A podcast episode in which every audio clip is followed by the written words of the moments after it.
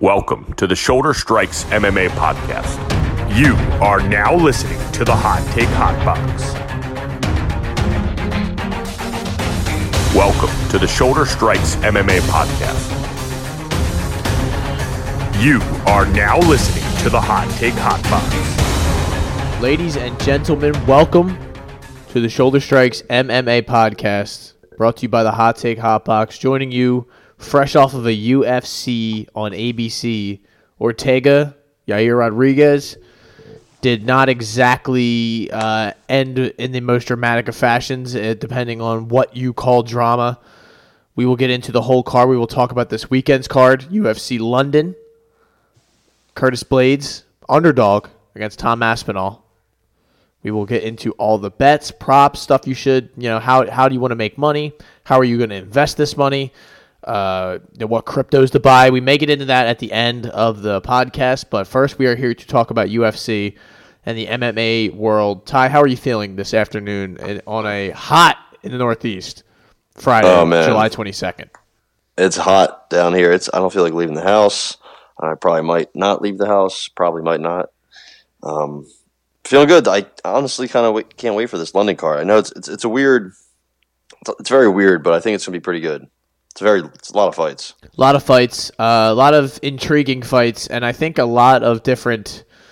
Uh, you know me, I love my inside the distance props, and there's a lot of minus two fifty five and aboves uh, on this card to capitalize on and make some money, and even some you know some underdogs we might uh, you know give you give you a little opportunity to make some money on. Charles Boston Strong's plus five hundred. He is not on that list. I just want to make sure I tell you that.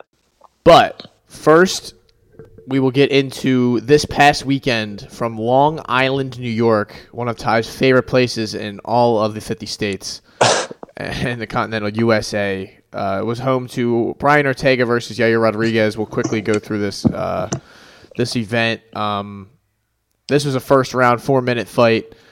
Uh, not much to say other than I guess we can talk about what Yair winds, winds up winning with a uh, TKO via shoulder injury.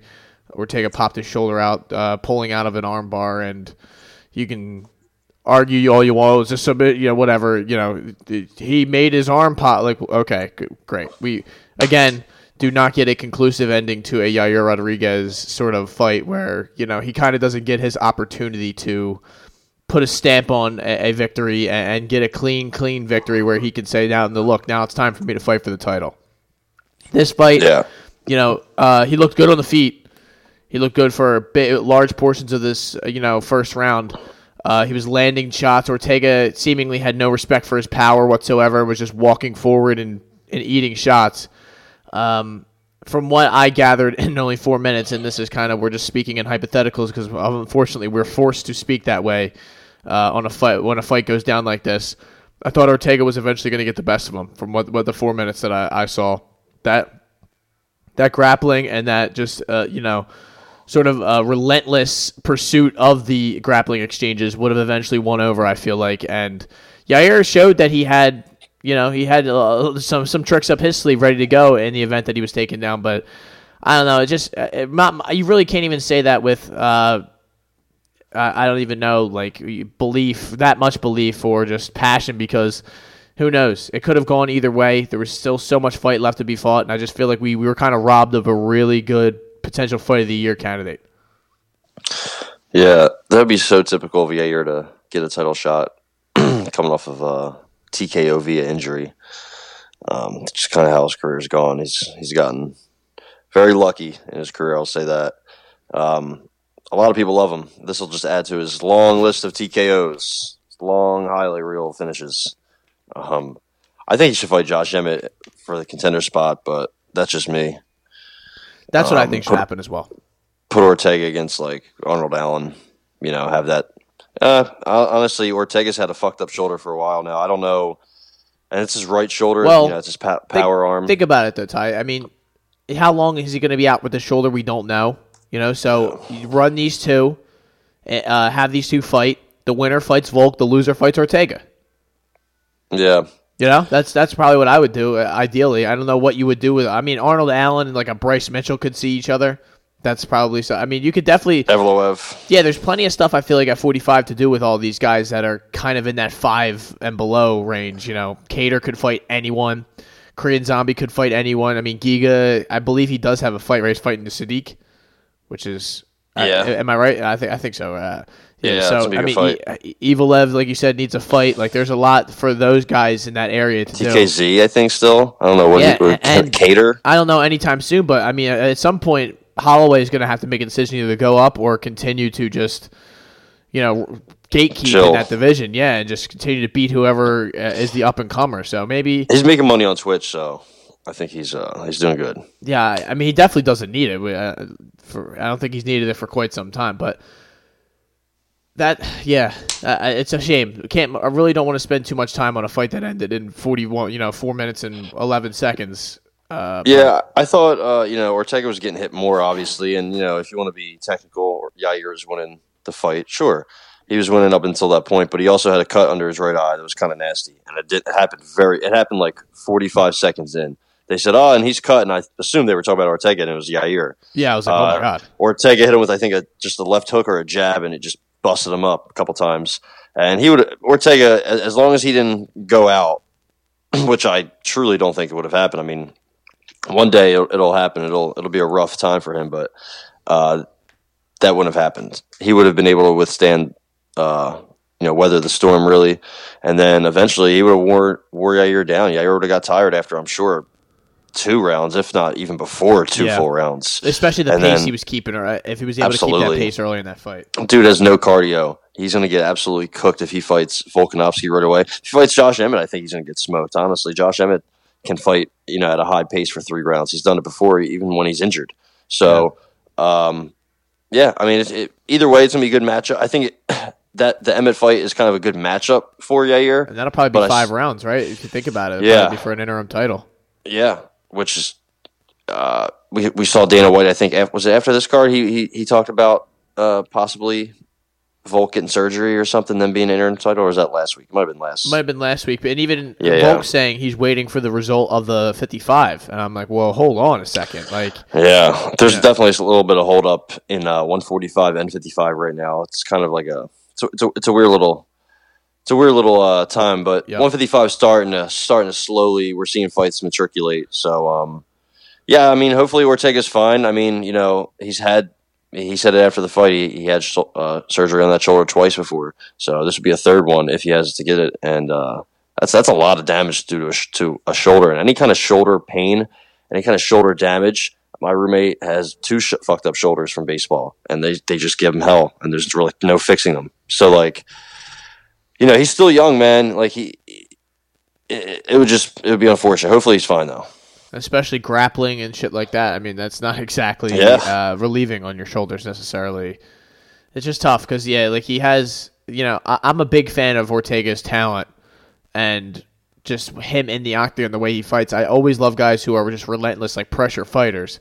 I have so much respect for that because you're just willing to walk into the fire, willing to take all the risk and just continue to. I mean, you know, we, we love Oliveira for that same reason. Oliveira just buzzsaws through people, just walks right at you, eats shots, goes down, gets knocked down. Just okay, follow me to the ground. I'll fucking submit you. Like it's just, it's crazy. But And on any given day, Ortega would have been the champion. Like I, it, nobody on this earth withstands that fucking guillotine, or even the armbar, or the triangle, or whatever it was. The triangle, the second time. uh, the yeah, second time was when he was like sitting on his face, triangle on him. It was Yep. it, it was just insane. Like nobody, nobody withstands that but Volk. But what are you gonna do? Hey man, what are you gonna do? Uh, another person. uh, What are you gonna do? Uh, who's zero and one now? Unfortunately, Michelle Waterson Gomez takes her first loss in the uh, octagon as Michelle Waterson Gomez. She gets guillotined by Amanda Amanda Lemos, who shows that she is no joke. Because I'll be honest, Michelle Waterson, not exactly the easiest woman to finish in the, in the octagon. You would agree? Yeah, I mean, mean, she, she- can make you she can make you finish fast, but she doesn't really finish. Yeah, finished, you know. I mean, that's definitely one way to say it. She hasn't been finished since 2017, so it's not, you know, that's no like everyone's, you know, she's fought some of the best in the world. Marina Yeah. Rodriguez wasn't able to do it, like so. There's plenty of people who haven't been able to do it. Lemos is just kind of putting pressure on her and just forced a mistake on the ground out of uh, Waterson in a sort of panic uh, grappling situation. I believe, I, if I remember correctly, was Waterson like cracked a little bit? She kind of got like either set I back or dropped, or not even. It wasn't that bad, but it was just enough to change, like just one slight mistake, and, and that's what got her guillotined. I feel like somebody's somebody's somebody's leg kick got caught or Something like some that. It was something like one slight mistake she made Yeah. cost her the fight, and I think maybe maybe maybe I think she called Amanda and went for a takedown and got put in the guillotine. Okay. I think that's what happened. yes, I think that's exactly man, what dude, happened. Speaking of a tight guillotine choke with Brian Ortega, what a fucking squeeze Lemos put on Waterson. Because like, I mean, I don't know if we talked about it last week, but like, I don't think she's really been submitted much. And uh, Lemos, you know, she's Brazilian. I, I don't know if she's a black belt. I would assume she is, but still, that's not really been a part of her game. Even though it's it's, it's something she has, it's just not what she does. She's a striker. She's a brawler. Um, but yeah, Rose Rose choked her out in 2017. Like you know, Rose chokes a lot of people out.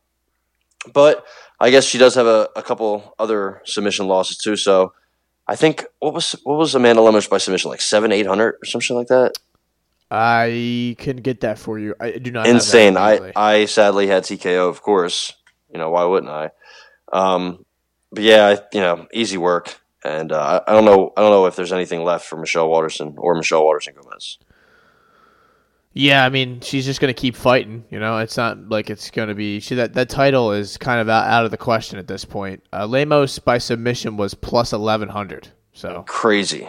that hurts. I, I had inside the distance because I, you know me, a little, little bit, a little bit, a little Yeah, bit, a little smart bit. man. But uh, But like Michelle Waters, she's six and six in the UFC now. Like, is she going to fight? Uh, you know, Emily Ducote? Is she going to fight like shout way to Cody. my girl? we'll Michelle- that. Yeah. Uh, you know, is she going to fight Virna Jandiroba? Is she, is she going to fight Amanda Ribas like she was supposed to? I, I would hope not. She's not winning that fight either. That's what's gonna happen, like, dude. That's what she has to do. I mean, she's at the Um, lower level of this division now, and she's. if there was a to- 105 division, she would probably be at the top. But honestly, we, uh, at least we back in the day. enough- Now it's kind of like you know. Yeah, she probably can after after having a kid and you know she's getting older. But I, I just you know the division's passed her by. It, it's happening. You know I talk about it every week. It's happening with a lot a lot of people in a lot of different divisions. And you know if she fights Lupita Godinez, she does not win. I don't think. You know, which is kind of sad for her. So she should probably hang him up. She's number eleven. She's you know keeps keeps dipping Lemos up to number three now, and or not not number three. She moved three spots up to number eight. I'm sorry, that's There you go. that, that would be crazy if she. She should be ahead of Three. But a couple yeah, other ones. But I mean the, the you, she's behind Tecia Torres, but I don't even want to disrespect Yeah. Tecia Torres. And Jessica Andrade just beat her. Uh, Yan Xiaonan, we we both have uh, discussed our thoughts on her, but let's uh, let's keep it moving. Somebody who made us some money as well, the Leech, Li Jingliang, uh, absolutely decimates the king of kung fu and Muslim Salikov, who, uh, yeah, listen, um, 38 years old. Uh, once you get to that certain level and your your your expertise is striking, I'm gonna fade. Honestly, even no matter what, unless unless you're fighting for the title or one of those like high high class guys, um, you know, upper level rankings of the UFC, you're the automatic fade, whether right or wrong. Just a play, it's a numbers play, and Mr. Salikov didn't didn't have uh, much after the first three minutes, I would say. And Yeah. uh, the Leech was able to kind of uh, find his footing, especially there in that second round. And he uh, he, he put a little bit of a heater on uh, Mr. Salikov, knocked him knocked him back, knocked him down, he got up, and then he was an elbow put him into the shadow realm. So there you go. Yeah, his his striking was just the difference. It was as soon as he, um, you know, middle to the end of the second round started uh started getting his feeling in there. It, it was easy. So, big win for Mr. Jingliang. Uh, he, he said after the fight that it's easy to knock people out when you're not fighting Khamzat Chimaev. Uh, he's right. Very true. and uh, yeah, so that that's that's that's a good that's a good win, a good cash out for him. I mean, not for him, well, probably for him, but cash out for me as well. And uh, thank you, Mr. Leech. Uh, Matt Schnell. I think he got 50k. Everybody, everybody's been getting 50k lately. Yeah, uh, he is one of the people who got 50k. Uh, Matt Schnell, he also got 50k, but this is for fight of the night. Uh, technical submission via a triangle choke in the second round. What a crazy, crazy second round this was. Uh, I'll let you take it away because you had the submission bet. You called it on here. uh, I, w- I was a little bit of a pussy and went inside the distance, but um, just give me your thoughts. Yeah, I wish I got it plus 900 instead of seven, but alas, it cashes. Comeback of the year, one of the com- maybe one of the best comebacks ever. I mean, he was getting frozen. Oh. Like he he he froze like what five six times where Yes. he just like stopped and then Marc Goddard you know, stopped it. Yeah, thank God. Uh, who's the ref in this fight? I believe Let's Jacob see. Montalvo, if I if I remember. Yeah. Mr. Montalvo. Thank God he was just kind of like frozen as well because Schnell was just getting blasted. And then, you know, eventually he just he hit he hit Mr. Sumajiri who had a torn ACL in this fight. Crazy, Coming off of- crazy that dudes are able to just fight with torn ACLs. Coming off of another torn ACL. So I think he's gotta he's gotta look after that knee of his.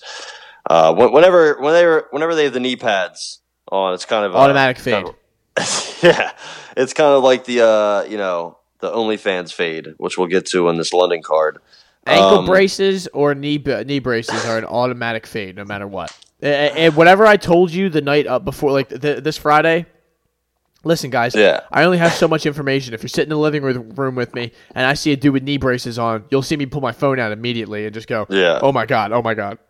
Time, time to fade! Time to fade! Time to fade!" And, and I had already made my decision on this one, but I just felt even better. Uh, But hey, like you said, I mean, Matt Schnell looked like Mister Freeze in there for a couple, a couple of those uh, elbows. Yeah, and I mean those shots that he was just looking at the ground. The one actually dropped him to to his back. Uh, he was fighting for his goddamn life in there at a certain point, and then he was able to snap Sumajiri's head back with a straight right hand. Sumajiri throws some wild shots and, a perfectly timed takedown by Matt Schnell. You know, wild punches. He goes right underneath, scoops him right around the hips, takes him down, mounts him, starts to you know absolutely rain down some elbows, punches, bombs on him, and then he gets swept, and that's when the triangle comes in. And my my friends, your your your other friend here, Ty Capone, cashes in on a was it plus seven hundred uh, submission bet here, which was huge, huge for the bankroll and huge for the podcast weekend because I hit plus five fifty on a uh, inside the distance, and that was that was a turnaround of the weekend. Cash money. Yeah, I mean, when he got swept, I was like, "Holy shit!" Like, what's his name? I think was it uh, who, who was it that was losing his mind? Was it Paul or was it Anik?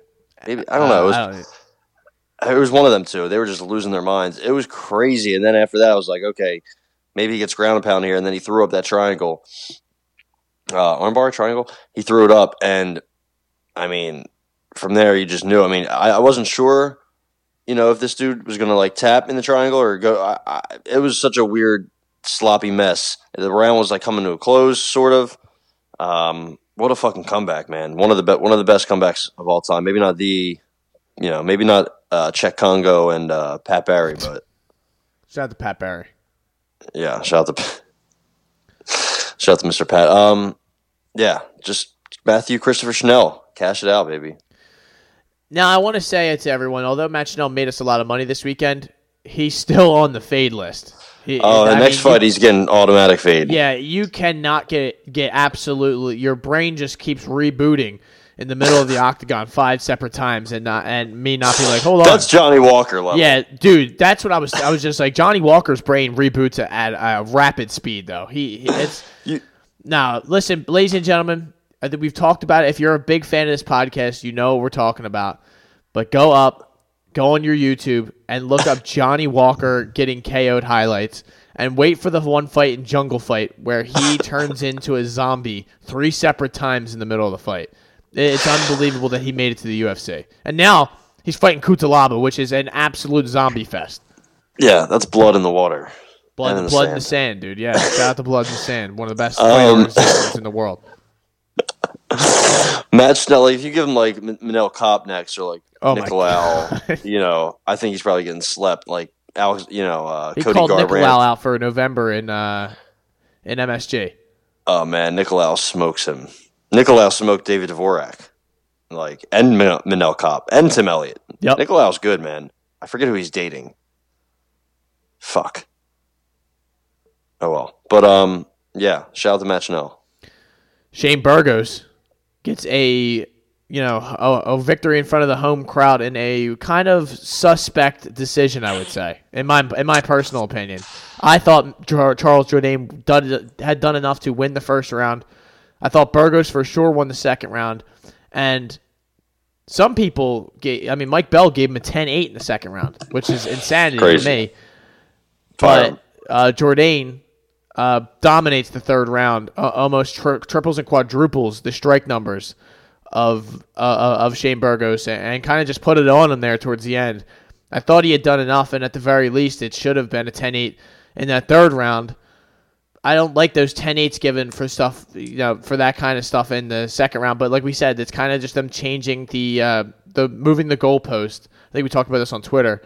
Them just kind of changing every week what they're judging and what they're going to count like uh, or hold in high regards.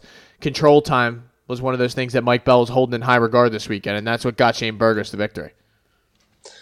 Yeah, I I thought. See, at first watching it live, I had Burgos, but uh, on rewatch, I I had a 29-27 Jourdain. Man, I thought he won the first and the third, and uh, you know 10-8 in the third. Even if you gave him a 10-8 in the sec, uh, Burgos a 10-8 in the second, which is I don't know how he didn't really do anything. I mean, he controlled him. He was yeah, he, he was on, he, you know, but that's really it. Um, the third round was, I mean, you know, he had him um, across the uh, across the cage, putting shots on him. Then uh, Burgos shifted away, and then he ch- chased him to the other side of the cage and backed him up against the cage there. Like it was just he dominated him. He threw like I mean, how many like like ninety? He landed almost hundred shots, I think. Yeah, just so, in like, third round, right? To Burgos is like thirty. Like that's that's that's pure domination, man. And he was legit. It wasn't just like he was outlanding him at distance the whole time and dominating him at distance. He he he was backing him down. He was you know pushing pushing him to the ring to the ring, and that's a bigger, stronger guy, I would say. So. Uh, yeah, I don't agree with that decision at all. From from Eric Colon, Chris Lee, Mike Bell, the three three uh three refs of this fight. I don't know. Yeah, the judging was not good at all. Um, Judges, I said refs. Yeah, yeah, I, I know what you meant. Uh, Lauren Murphy, Miesha Tate. Here's another one that you gave out. That was a Cash City uh, situation. It was one one of you were all over this a couple weeks ago, and, and it, it still held true in this fight. Two 30-27s and a 29-28. She was dominant in in victory against Miesha Tate. Her hands were better. She's physically strong, and she was able to just constantly tag Miesha Tate and keep her on her back foot. And Laura Murphy's not easy to take down. It's not just a simple thing to do. If you're not going to be able to seriously hurt her on the feet, then you're kind of just you're you're in for hell against Lucky Laura Murphy. She got two takedowns of her own. Yeah. Um, Miesha was throwing some shots and she was landing, but Laura Murphy's tough. She also doesn't take every single punch that's thrown at her right on the nose and right in the right on the eye. Like every single jab that Lauren Murphy threw landed right in the same exact spot. Miesha Tate's nose. Her nose was fucked from the start. Her eye was fucked. She didn't move her head once. She looked so slow. I mean, just her movements. She looked. She fought a 38 year old. Like Lauren Murphy's an old 38 too. Uh, she looks like she's been around the block she has been around the block. Uh, and not that Miesha Tate hasn't, but like, you know, to look slow, like, you know, a whole weight division slower than a 38 year old. That's, that's, that's bad, man. She looked really bad. I, I know she had a couple moments where she was, you know, striking back that bomb elbow. Yeah. Yeah. Yeah. Oh my God. That thing was what so fucking loud. Dude. I put it on my Instagram story and, uh, somehow Lauren Murphy was just like, yeah, you know, whatever. Like, didn't even get phased through it. So Laura Murphy's a tough motherfucker, man. She's uh, honestly, if there was an underrated fighter list, she'd be in my top ten. I think she she gets shit on a lot. I shit on her before. I think I tweeted her before that she's a bum.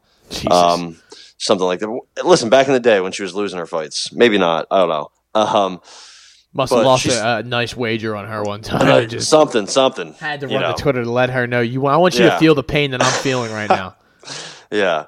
Um, she took she took Miesha's best and gave gave her her best. So, um, what a performance from her! I mean, dude, her post her post fight speech was awesome. Awesome. I was fucking, I was fired I was juiced up. up. Yeah, dude, I was like, you're goddamn right, Lauren Murphy. Because she was not she was not wrong at all in her assessment. Like nobody wants to see her. You know, people people were. this was like a thing that was a like this was a thing. Miesha Tate, if she would have won this fight, which you know, she somehow won a third, won a round in this fight, which is hilarious. If this fight was any closer, I guarantee you they give it to her. Um, if she won, would have won this fight, she would have fought Valentina. Like, Yeah. what? That's Valentina would have been she would Valentina would have had value at like minus a hundred thousand. Like, that's in, insane. But we'll never see that. Thank God. Hopefully, we never see Miesha Tate fight again. She is cooked, man. If if there is one fighter in this UFC who is more fried than Alexander Gustafsson, who we will get to, it is Miesha Tate. Yeah, shout out to Miesha Tate. Uh, it, it was a good run, but I, I not much to do. No, nowhere to turn, nowhere to go now at this point. Uh, it might just be time to call it quits, or I really just don't know what the next move is, to be honest. So, Puna Soriano. This is a guy who's got a next move now after knocking out Mr. Lungiambula, who uh, is because it's becoming an accustomed thing for him to get finished there in the octagon. Uh, two losses in a row by finish, three in a row just overall. Uh, his only Cut win watch. is against Markus Perez. Yeah, he is on cut watch, ladies and gentlemen. He was knocked out pretty bad on Saturday night. Uh, just a good win for Puna. Cashes out the inside the distance bet. About that rib sticking out? That's nasty. Jesus Christ! How do you how do you fight with that? dude. These guys are ungodly tough. So uh, nothing and nothing every week shocks me by just the sheer will and determination that these guys show. Uh, it's it's pretty unreal. You know what else is unreal, Ty? Uh, Ricky Simone. Uh, Absolutely. Ricky Simone cooks Jack Shore and then submits him via arm triangle in a sort of another situation where a guy kind of just got caught in a situation where he started to panic a little bit. And I mean, he got hit though. He got cracked. He wasn't, you know, kind of got caught, uh, like you know, in like side control sort of, and just Ricky Simone was able to cut right through him and get that arm triangle and just start to put the squeeze on him. And everyone says at the gym that that's his that's his move, and he like he likes that arm triangle. I can't imagine what that feeling is of that squeeze. So he was uh, he got Jack Shore out of there, give Jack Shore his first loss, and Ricky Simone was calling for O'Malley, which we know that now that that's not going to happen, but. Ricky Simone continuing to move his way up. That's a huge, huge win for him. Yeah, it's what five in a row now since he dropped that that uh, decision of Font after he got knocked out by Faber. I had money on him to fucking smoke Faber, and he got he forty five second loss. I couldn't believe it. It was like Faber's first knockout in like fifteen years. Uh, I mean, he had to have thrown that. Honestly, there's no other really. Now the, Uh, cr- the crowd was go- it it was in Faber's hometown, and he just landed a nuke. It was it was just Shit the happens. most op. No, it was just such a setup. It was it was You think probably took a the dude? s- second most fake moment in sports behind the Derek Jeter, the Derek Jeter three thousandth hit walk off. That was the most set up scripted bullshit ever. I mean, and this was number two. I mean, because before that he beats beats Montel Jackson, beats Merab. I mean, that guy wasn't losing ever. He lost to Anderson Dos Santos on the regional scene. Like that, that was his loss. You know, this dude was smoking everybody, and then he gets overhand right from Urijah Faber. That dude, that dude couldn't finish his fucking breakfast. Get out of here. So then, you know, the font loss was fine. Um, squeezes by Ray Borg, and then after that, I mean, he's just been on a fucking tear. Smokes Raphael Assunção with the right hook. Um, you know, it was really about his level changes, uh, his his pressure. He was just forcing Jack Shore on on the, on the defense, tiring him out, just backing up the whole fight. Then when he rocked him, um, that was pretty much it. I mean, you know, Jack Shore just he, he he was he was tired. He was he was just tired, man. It was nobody's exempt from that first L unless your name is Khabib, Nurmagomedov, or Jon Jones. And according to me, Jon Jones doesn't have any L's. So, um, you know, what are you going to do? I think Jack Shore will be back in there. You know, he's he's a stud in his own right. He just ran up against a buzzsaw. And that's really what Ricky Simone is a fucking buzzsaw. He comes forward, he does a lot of movement. Uh, he's very awkward, but he hits hard. Um, he, he just has a really great overall overall game. He's still still only 29, still getting better. Um, despite his being like a little short, got long arms. Just good at everything, man. And like you said, that choke, like he, I think he did it to uh, that my, my cousin Gaetano uh, Perello. I arm triangled him as well. Um, no joke, man. He can make some. He can make some noise if he fights Sean O'Malley. You know, hypothetically, he, I'll I'll favor him. Yeah, no doubt. Uh, I, O'Malley's going to have to prove it against. So I mean, unfortunately, he's kind of. Yeah, Got- this is know, different. That, well, yeah, he's got. We'll get into. We'll, we'll save our O'Malley takes for later. Uh, Bill Algeo. took care of business against Herbert Burns. Uh, Buffalo Bill. went exactly how you pretty much said it would, if I remember correctly. You said that Algeo was going to catch himself in some precarious situations early on in the fight. Almost. But if he's, able, Almost. if he's able to get out of them, it's going to be his fight. And you know, he eventually was able to make Herbert Burns. You know, I don't like to use the word, but you can say it. He- Yeah, he quit. Yeah. Um, so it was weird at first. I wasn't sure if he was just like, and you saw the honestly, I, I, I don't know. I don't, I don't love, um, I don't love that ref too much. I know Dominick Cruz doesn't either. Um, Um, we, alcohol and cigarettes. yeah, I don't, you know, but I kind of, it was, it was weird. I, I wasn't sure what, honestly, what I would have done in the moment if, if Algeo's like, all right, you know, it's over, and you're like kind of confused at what's going on. This guy, you're, you're telling him to stand up, and he's just kind of like slowly getting there, and you know, he he just wasn't there. His knee was blown out. Yeah. Uh, he was getting beat up. He was tired. Everything was fucked up. yeah, and I don't I blame feel- the guy I- for quitting. You know, let me just say Absolutely not. You know, like, Um, yeah, I mean, if- I, I if- quit if- in le- way way less hard shit all the time. So. Yeah. yeah, I get a little paper cut. I'm like, I'm fucking done. I'm over it. Um, so, you know, it was good. It was good to see his brother carrying him out. Uh, you know, good for him. Not a good look though. Yeah, not a good look. Uh, but, you know, Herbert's not, just like uh, Antonina isn't Valentina, Herbert's not Gilbert. So, what are you going to do? Um, so, good win for Bill Algeo, though. You know, he uh, he's a tough motherfucker, that's for sure. Stayed, he stayed composed in that triangle. That's tough to do. That's really tough to do. Uh, so I think Herbert tore his ACL one year ago, actually, to the almost exactly. And I think he just, I don't know if he tore it again, but he definitely fucked it up. So um, we'll see what happens with him. Well, good for good for Mr. Algeo getting that victory, the king of King of Prussia. Uh, shout just shout out to KOP. him. KOP, God. Uh, Dustin Jacoby, another cash out situation, knocks out Da Un Jung with a heat. I, I don't remember which hand it was, but it was an absolute heater. And uh, this is this is a quick fight too, uh, and got got himself a quick 50k. Uh, this was an easy bet. Uh, I, I just listen. Da Un Jung's good. We ta- I think we talked about it on here, but just uh, Jacoby, like Jacoby's nice. We talked about his kickboxing, losing to Alex as uh, I, I can't stop saying it like uh, Chelsona Piera. he j- dude, he won't stop. He's such an idiot. I love He's him. such an idiot. But you know, good for uh, good for Jacoby. That was just a that was a lock city, and uh, a lot of the people who were talking about the odds were 100 percent right because they were just they were off. They were off on this one. That was what a weird movement. What a weird line switch. Uh, hit him with that straight right. That's what it was. Um, he looked he looked out like he, he his head bounced against the floor like Kyrie dribbles the basketball. You know what I mean? Like oh yeah, and then he and then he kind of came to.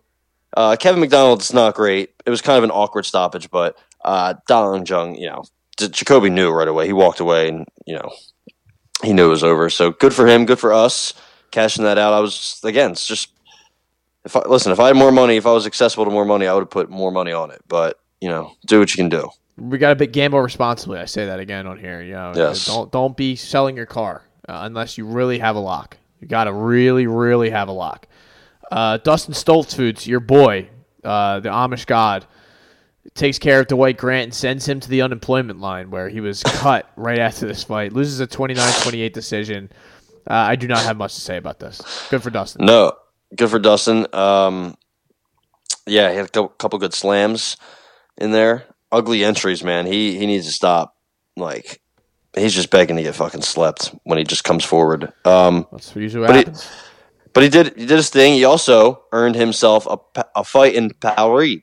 He will come to Paris September 3rd. He's stepping in for uh, Mahmoud Mahmed Muradov, uh, who is fighting Abu Supian Magomedov. Yes, Abu Sufyan Magomedov. That's in the UFC. Mem- Yes, Abu Sufyan. Shout out to Okay, Abu so Sufyan. Is that the night of the Gane fight? Yeah, that's the September 3rd fight. Uh, fight card. Magnon. Mignon Um, uh, is she even is she fighting Chuk again? Because it was supposed to be Chuk, It's then it was back to Andrade. Chuk. Now it's okay. And very crazy. we should get all three of them in there. Um, so yeah, Stoltzfus already has another fight. You know, he's he's he's making himself active. Listen, the dude's jacked. I don't know what he's doing with his hands. so, uh, we'll see him in Paris. I'll see you in Paris Yeah, we'll be there live shooting um, for my birthday, two days after Prime after. Minister um, uh, Macron or whatever his name is will be Yeah. there with us. He'll we'll have a translator to do the translation, And Emily Ducote will be there, who just got a unanimous decision victory against Jessica Penne, who this was about uh, as much of a lock as you can imagine as well. Yeah, I mean, listen. We, I mean, we talked about it on here. It's just this, you know, this this card we did. I, I got to say, ladies and gentlemen, we did we did very well here.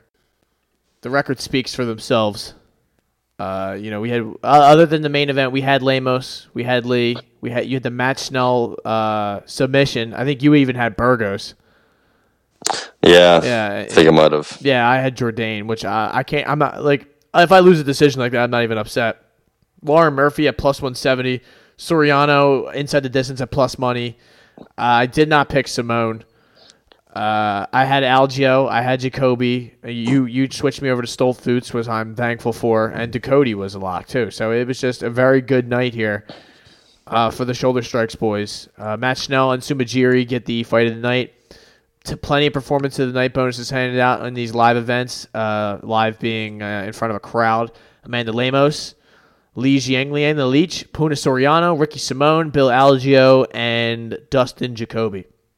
They did not give away any crypto this weekend because it is not a pay per view. So tune in next week or two weeks from now to see who wins the crypto. Uh, that's something that you get down with. Uh, anything you want to talk about before we get into this weekend's card? Uh, no, I don't think so. Let's fucking get right into it then. Tom Aspinall is main eventing a, a fight card at the O2 Arena at home. It's a home game for him in England against Curtis Blaydes, who's going on the road. What do the odds tell you, Ty? Do you want me to tell you? I'll tell, tell you. me. Plus 120 for Curtis Blaydes, minus 140, and uh, that's about as high as it gets 148, right under 150. FanDuel plus 114 for Mr. Blaydes. Ty, I go to you first. Who do you have in this uh, this this fight card that has a lot of different people saying different things? Uh, I'm to go with Mr. Tom Aspinall. I think he's to get it done in front of his people. I think he's to surprise people. I think he might engage in the wrestling. I think he might take Curtis Blaydes down. Um, I've just been really impressed with him his whole career. I think he's just always been steady. I don't think he's ever really had any slip ups. Um, you know, anything can happen at heavyweight, so you never know. But you know, it's funny. One time, Tom Aspinall was only minus 200 against Alan Baudot. Imagine that. Imagine, oh my God. Imagine a world where he, you know, him inside, you know, Tom Aspinall round one is like plus 300 or something against Alan Baudot. God, take me back to 20, 2020. Um, but yeah, I mean, you know, he did something to Andrei Arlovsky that people don't do. Um, what he did to Volkov, people don't do. He's just he's just a beast, man. He's he's he's good at everything. I really like uh, really like his striking, really like his his wrestling. I think he has good cardio. I mean, he, he hasn't had to really go deep in the fights, but I haven't seen him really get tired. I know in the second round with Arlovsky, people thought he was going to lose that fight.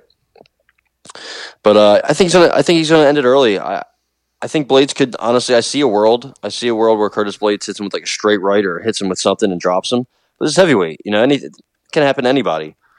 Um, so that's why I, I see why the line is kind of close. I don't think I'm going to bet on this because I truly, I, I, I don't know. I don't, I don't like betting on heavyweights, especially heavyweight main events. We've had a bad run of those.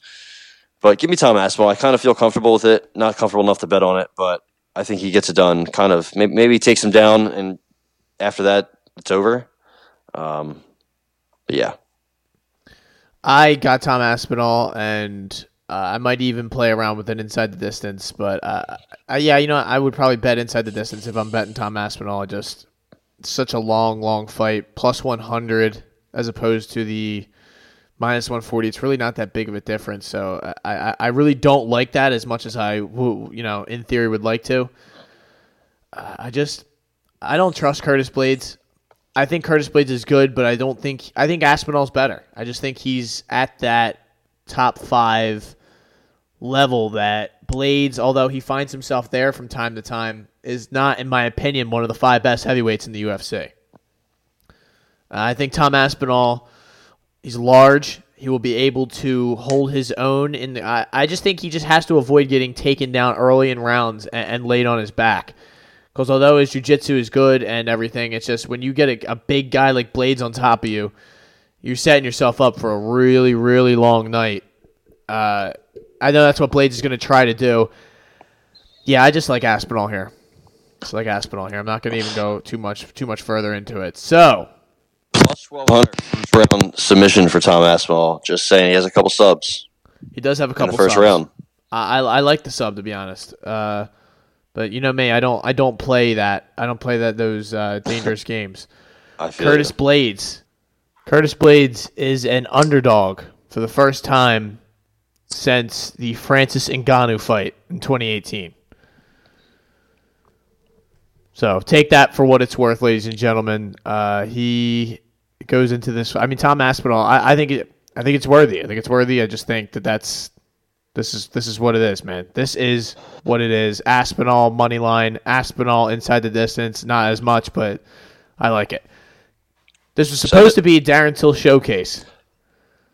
This was supposed to be Darren Till's. Re- I almost said retirement party, but Yeah, his literally. redemption tour, the beginning of it. Curtis, Chris Curtis is stepping in for him to fight Jack, Jack the Joker Hermansson. Jack is minus 115. Curtis is minus 105. Kind of right down the middle. Uh, very, very, uh, very thin margin here. Jack's the barely the favorite. I, I, I struggle with this one. I, I really do like Chris Curtis's game. I, I, I mean, him being able to keep Adolfo Vieira off of him has kind of worried me in the sense that Her- Hermansson's going to have difficulty taking him down. Uh, this guy's won one, two, three, four, five, six, seven, eight, eight fights in a row. He's on a heater, and, and Hermansson, although good, uh, just I, I, I think so, physically is limited sometimes. Would, you Would you agree? Hermansson, Yeah. um, I think he's limited. I wouldn't say he's physically limited. I think if you see him, he's a physical specimen. I mean, looking at the weigh-ins, dude, he look. Go look at the picture of him in the weigh-ins. He looks insane. It looks like a sculpted. I don't know. He's definitely. He's just limited in general. I don't even know what it is. It's kind of it's kind of a combination of a lot of things. Definitely, he's not the. I mean, he's listen. He's not the strongest. He's only six foot six one. So there's definitely bigger guys in middleweight. So you, you have a point there. And then he's limited. You know, he's not that quick. He's not that athletic. He's just kind of like in the middle. He's like an, uh, you know, he's kind of like a utility middle infielder. Nothing wrong with him at all. I, I, I actually like Chris uh, Jack Manson. I mean, listen, we were both there in Philadelphia when we saw him run, run through um, uh, David Branch yeah. like a minute in. You know, uh, he Ger- Ger- Gerald Meerschaert. I mean, listen, if you can guillotine Gerald Meerschaert, that's you know, say what you want about GM three, but that's that's that's something. Uh, heel hook Kelvin Gastelum made us money, made me money quick in that one. Uh, I thought he honestly, you know, I don't think he beat Str- Sean Strickland, but that fight was just so bad. Um, Jacare fight, easy win. Like I, I kind of like the guy. I think he's um he's a natural 185er is the, is the difference here. Chris Curtis is a 170er. Uh, he's a welterweight. He's 5'10. Maybe a big welterweight. He, he can sure he can hang around at 185, but I think he's kind of had a um I don't I don't, I don't want to say lucky really a, a lucky UFC run, but he's he's won three fights. He's beaten three guys, three good guys. Adolfo Vieira, say what you want, but he's pretty quality. Um, bit of a fraud, but Brendan Allen, bit of a fraud, but he's still pretty good. Uh, and Phil Hawes, I mean, you know, he's getting his ass beat in that fight, in that fight, but he came back, hit him with that counter left, and knocked him out. So, I just I think this is the time. You know, I think Chris Curtis has been kind of playing with uh, playing with a loss, and I think this is this this is the spot where he gets it. I don't know if Hermansson finishes him really. Um, I, I want to say he gets his back maybe here and there. Um, I mean, it doesn't really take much for Jack, but I think he's just going to use his strength. I think he's going to get him down, lay on him, tire him out, wear him down. I think he's going to get a decision. Chris Curtis opened this fight as a plus 140 uh, Crazy. underdog. Now that has closed all the way to now minus 104. One, well, you know that that range. Uh, so I'm I, uh, to be official out there. I'm going Chris Curtis. I do just trust his ability to keep this thing standing, and I do not like Jack's hands whatsoever. So there is my synopsis. If it stays standing the whole time, I think Curtis wins. I think Jack has some underrated. No, he's got good. Ta- that's what I'm worried about. Like that he's going to be able to hold. Like I, I just, in my head, I, I have trouble believing he's going to be able to take him down consistently and hold him down because I think Chris Curtis will be able to get back up. Yeah, That's, uh, but I could, like you said, like you the path to victory for Hermansson is just to take him down and just start smothering him, which we've seen him do to people. So, uh, and, and good guys like like Meerschaert, you know, like guys who you trust their grappling. I, I just and Rodolfo Vieira is a good jiu-jitsu player. He's not good at takedowns. Hermansson's good at taking Yeah. people down. So that, that's that's the difference here in this fight. So this is your favorite fight. it is. One hundred percent is. I've been looking forward to this one for a quite a long time. Um, The Twerk King, the Monkey I've King. not. I don't know what to think of this fight. Um, I do. start it off. Paddy the Baddy's going to smoke this dude, and it is not anything to do with other than the fact that I think Paddy's going to be too physically strong for him. Their Yeah. skill, I think their skill level uh, on the ground is pretty similar.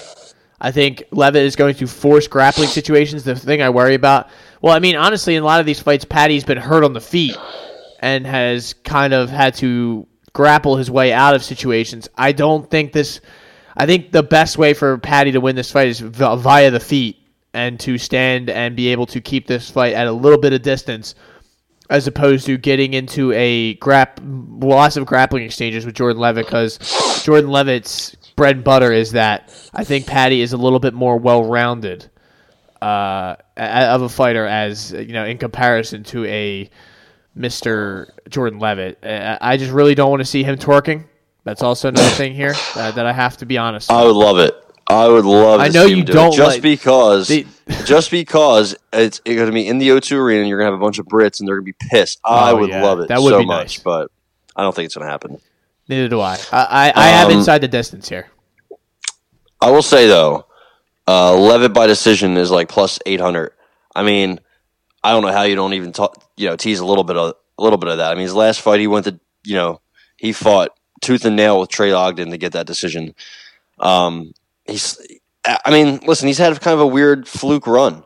You know, Matt Sayles that that he threw up that inverted triangle. I think he was losing that fight, but you know, props to him. The wet the Matt Wiman slam. I mean, that doesn't happen that much. Matt Wiman's also a bum. Uh, that he fought in the contender series was a bum. The he fought in LFA was a bum. He fought a guy. He fought a Johnny Walker. I don't know which one, but he fought a That's Johnny not the. Walker. Yeah, not the, but a. Uh, Claudio Puelas. I mean, he that wasn't even close. That fight. Um, I, I, you know, I've we've seen Paddy Pimblett get get taken down. We've seen Paddy Paddy Pimblett get laid on and lose Yeah. fights that way. Soren Bach, uh, your boy Nad Narimani back in the day. Yeah, of course. Um, and we've seen him get choked out. Cameron Else way back in the day, way way back in the day. I think he had more uh, more experience than Cameron Else at the time too. So you know, it's been a while. He's won a bunch of fights since then. Obviously, uh, he fought Julian Erosa in Cage Warriors. You know, I mean, who hasn't fought Julian Erosa these days? Um, but he's on a good streak, man. He hasn't really lost. He has since that Cor- Soren Bach loss, and Soren Bach's a pretty good fighter. I don't think Jordan Leavitt's really the one to do it.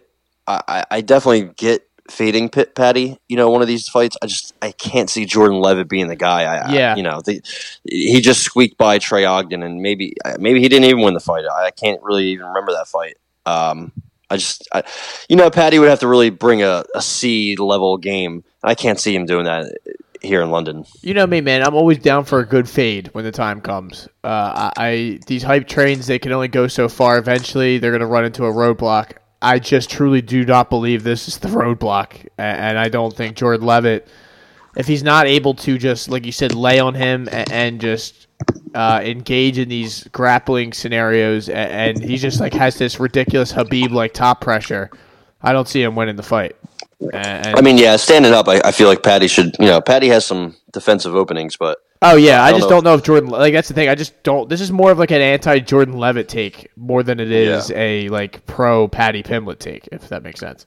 yeah, I mean, Jordan Leavitt doesn't have any finishes by like you know knockouts. He has a slam, but that's a hit. So Yeah, exactly. He's slim. He he's the bomb the shit out of that guy. But I'll say though, if Paddy doesn't do it early, man, I I I, th- I kind of worry. Like if it's if, if it's this middle of the second round or you know something like that, I could see I could see Leavitt. You know, I don't know. I don't know. I I, I can't really trust Jordan Leavitt, but I, I just wouldn't be surprised if if if Paddy uh, let up here. I just don't expect it to happen. Uh, yeah, it definitely would not be surprised. Like I'm just nothing surprises me anymore in this shit. Uh, this is a very intriguing fight. I guess you could say that. Alexander Gustafsson coming back to one one or I'm sorry one uh, two oh five. Correct. I believe uh, his previous Yeah. fights have been at heavyweight. Yeah, Werdum was the last time he fought in 2020. That's that's crazy. He got armbarred. It was about the most simple fight you could ever imagine. And Werdum got suspended and went to PFL and fought right. Like yeah, yeah. It just got away from him after that. But Gross. he's fighting Nikita Krylov, and Gustafsson is a big time underdog, around plus one seventy, plus one sixty on some uh, some websites. I don't like. I do not like Krylov, dude. I really don't.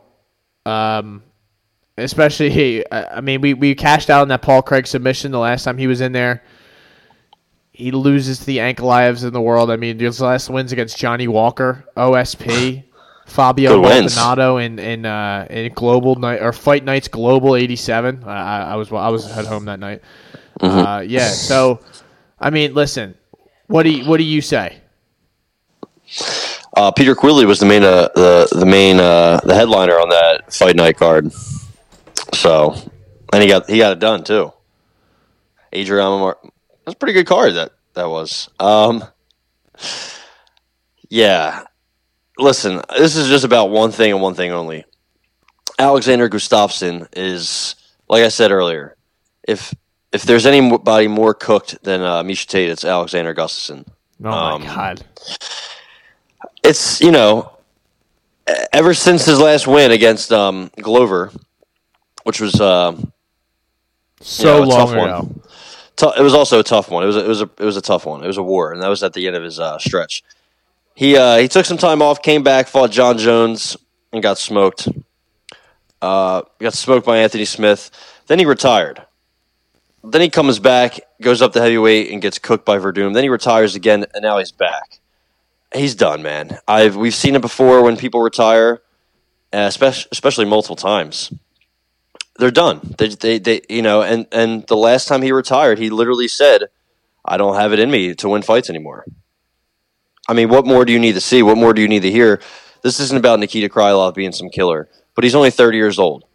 He lost to Paul Craig, but he had moments in that fight. I believe he was winning up. He, he just got caught in the triangle, even though it was kind of obvious. It happens to everybody. It's just it, it, it is what it is. Uh, Ankalaev was a tight, tough fight. I thought it, the the Glover fight was very very close. Um, and before that, it lost to Jan Blachowicz. I mean, Misha Cirkunov, um, OSP way back in the day. I mean, not really bad losses. I don't think. Um, I don't think he's great, but I think he's got Gus covered in all bases here. I think Gus is he's ready to quit as soon as he gets takes a, a tough shot. He's done. He's going to throw in the towel and he's going to retire again. He's just he has nothing left in the gas tank really. So um, I, I could see it going to decision and being just a just a garbage, gross, boring kind of Krylov on top sloppy fest. That's why I don't really want to rush to bet Krylov inside the distance. But no, I don't um, like any. I, I'm I'm not betting this fight. yeah, I'll make a I, I pick mean, I I, would absolutely put Nikita Krylov money line in a parlay. I think minus two hundred it's easy. I think he'll look like he's minus six hundred. Gustafsson has nothing left in him, man. He, he might he might win some exchanges in the first round. After that, he's cooked. Yeah. Uh, I I just I really am worried that we get like the like the, of course when I bet Krylov it'll be some vintage performance where Gustafsson's like hit, hit lands a bomb right hand and just gets him up against the fence and starts landing nukes like that's really worried Prime about that. I'm picking Krylov, but I'm telling you with all uh, everything in my heart, do not bet this fight. Stay away. I mean, listen, when he fought when he fought Paul Craig, he he he was landing hard hard shots.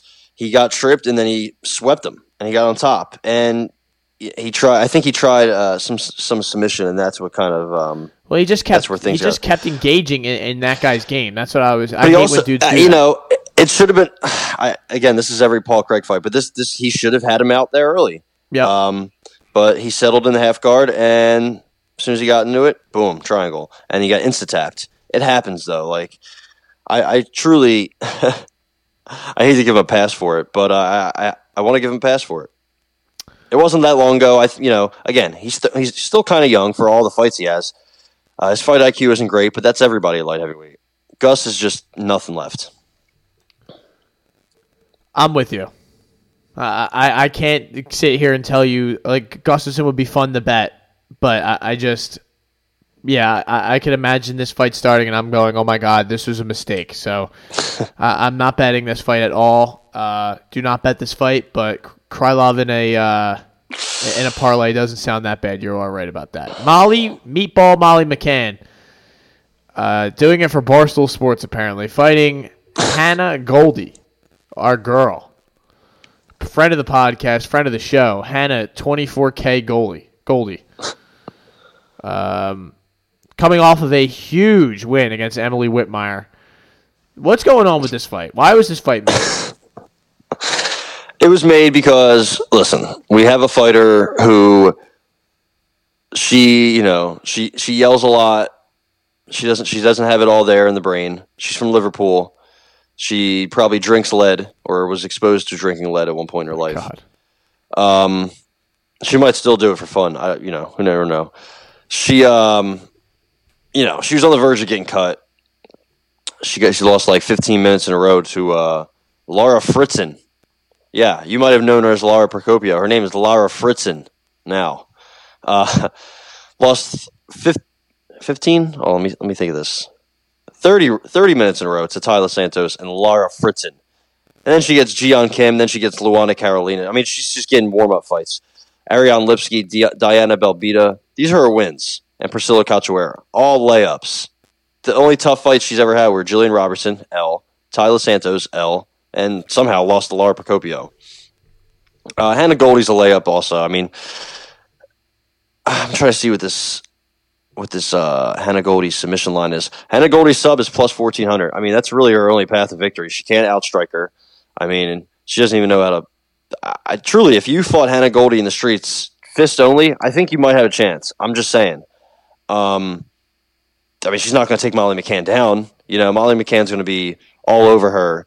But I could see Molly McCann getting tired. She, she, like I said in that Procopio fight, she fucking completely just shit the bed. So, you know, Hannah Goldy's had a couple arm bars. I'm just saying, if I could find an armbar prop, I wouldn't hate it. But I think Molly McCann should roll. The line's pretty wild. I can't lie. The line is pretty wild. I like inside the distance here. If you're going to bet it, otherwise don't don't touch it. I don't think minus 400 is safe. And I don't like. Yeah, I just don't trust Hannah Goldy. I easily I could see Hannah Goldy somehow getting a W here, but just throwing up an armbar, doing something. But I think Molly's at least enough of a vet that she won't get herself in danger in something Yeah. like that if she fights with any sort of IQ whatsoever. So that that's a concern. That's a big time concern. But uh, I- I'll take it. I'll take the uh, Molly McCann. I'll, I'll, I'll give give me a flyer on that. Paul Craig. Here, here's a flyer, here, real quick. Sure. real quick. I will give you Hannah Goldy submission, Jordan Levitt decision. Okay, fifty bucks. That'll get you forty five hundred. You're Lock nuts if in. you throw in fifty bucks on that. That's easy, easy. Yeah, God God bless everyone out there if you if you're if you're following that guy into into war with that with that that fucking bet. It'll probably cash out now that I said all that. Paul Craig, Yeah. uh, getting back in there, two oh five. Speaking of the devil, Volkan Oezdemir, yeah, we did just talk about him, who's coming off of two, three, four, five straight victories. Two of them being against Krylov and Jamal Hill, which is a, a win that's getting better and better by the day. Uh, well, Paul Craig, I'm sure, will be hurt at some point during this fight. Uh, he, he will definitely get dropped or something crazy will happen. I think Volkan is just not good. Now, that's mean to say. He's just not as good as I wanted him to be. Uh, that Rocket split decision seems like a, a, a thousand years ago, and I don't like Paul Craig either. Let me just say that. Like, uh, if this fight stays standing, I just but I, don't want to bet this fight. This is another one. I don't, but you have to. and I'm going to pick. Paul Craig then, and I'm probably going to bet him submission because that's what I always do. Why not? I mean, it Plus happens every 250. fight. It happens every fight. I mean, you know, the Krylov had him, and then he didn't have him. Jamal Hill had him, and he said, you know, let me, let me chase him down, and he got his arm snapped. Same thing, Shogun. Same thing with uh. I mean, you know, how many times do we have to see it? The problem is eventually it's just not going to work. You know, like it's not sustainable. Um, Mr. No Time Volkan is not definitely he's not the fighter he once was for sure, but um, he got neck cranked once, but I don't think he's really you know he hasn't been submitted other than that. Um, he's tough. He's way. I, I just think he's tougher than Paul Craig. Paul Craig kind of wilts. You know, you put some pressure on him, uh, he, he, gets hurt, and he kind of just goes to his back. But you you can ground and pound him. I mean, I, it's definitely not what I would do, but he doesn't he doesn't have great uh, punch resistance, if you will. Paul Craig doesn't. That's why I think this is going to come to an end. I think Volkan might win a decision. I don't know if he finished him, but I think he just stays stays on the outside, doesn't really engage in Paul Craig's game, and and wins a decision here. It's closely lined for a reason, but uh, I think I trust Volkan to get it done.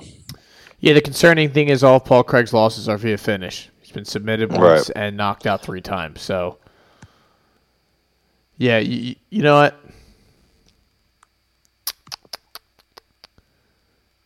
I'm switching. I'm rolling with you. Mr. Volk. Mr. Volk. No, no time. No I'll time. be pointing at my wrist to come this time. Put it on the card. Yeah, as soon as he gets triangled. Volkan Oezdemir. Yeah, it's probably what's going to happen. but like, like, you said, though, I think Volkan's going to be uh, powerful enough, and he'll know what Paul Craig is trying to do. Otherwise, he just has zero IQ. It's just. Yeah. I mean, Volkan. Volkan is you know, like he hasn't really been necessarily submitted like that, right? I mean, I guess I say that. And then he had a no, he had a got rear naked choke by Anthony Smith. So did so did um, Paul Craig though. So right, yeah, yeah. Reluctantly give me Volkan because uh, I just have to pick something here. Uh, switched up like that. Ludovit Klein plus three twenty against Mason Jones, who is minus three ninety four hundred in some areas.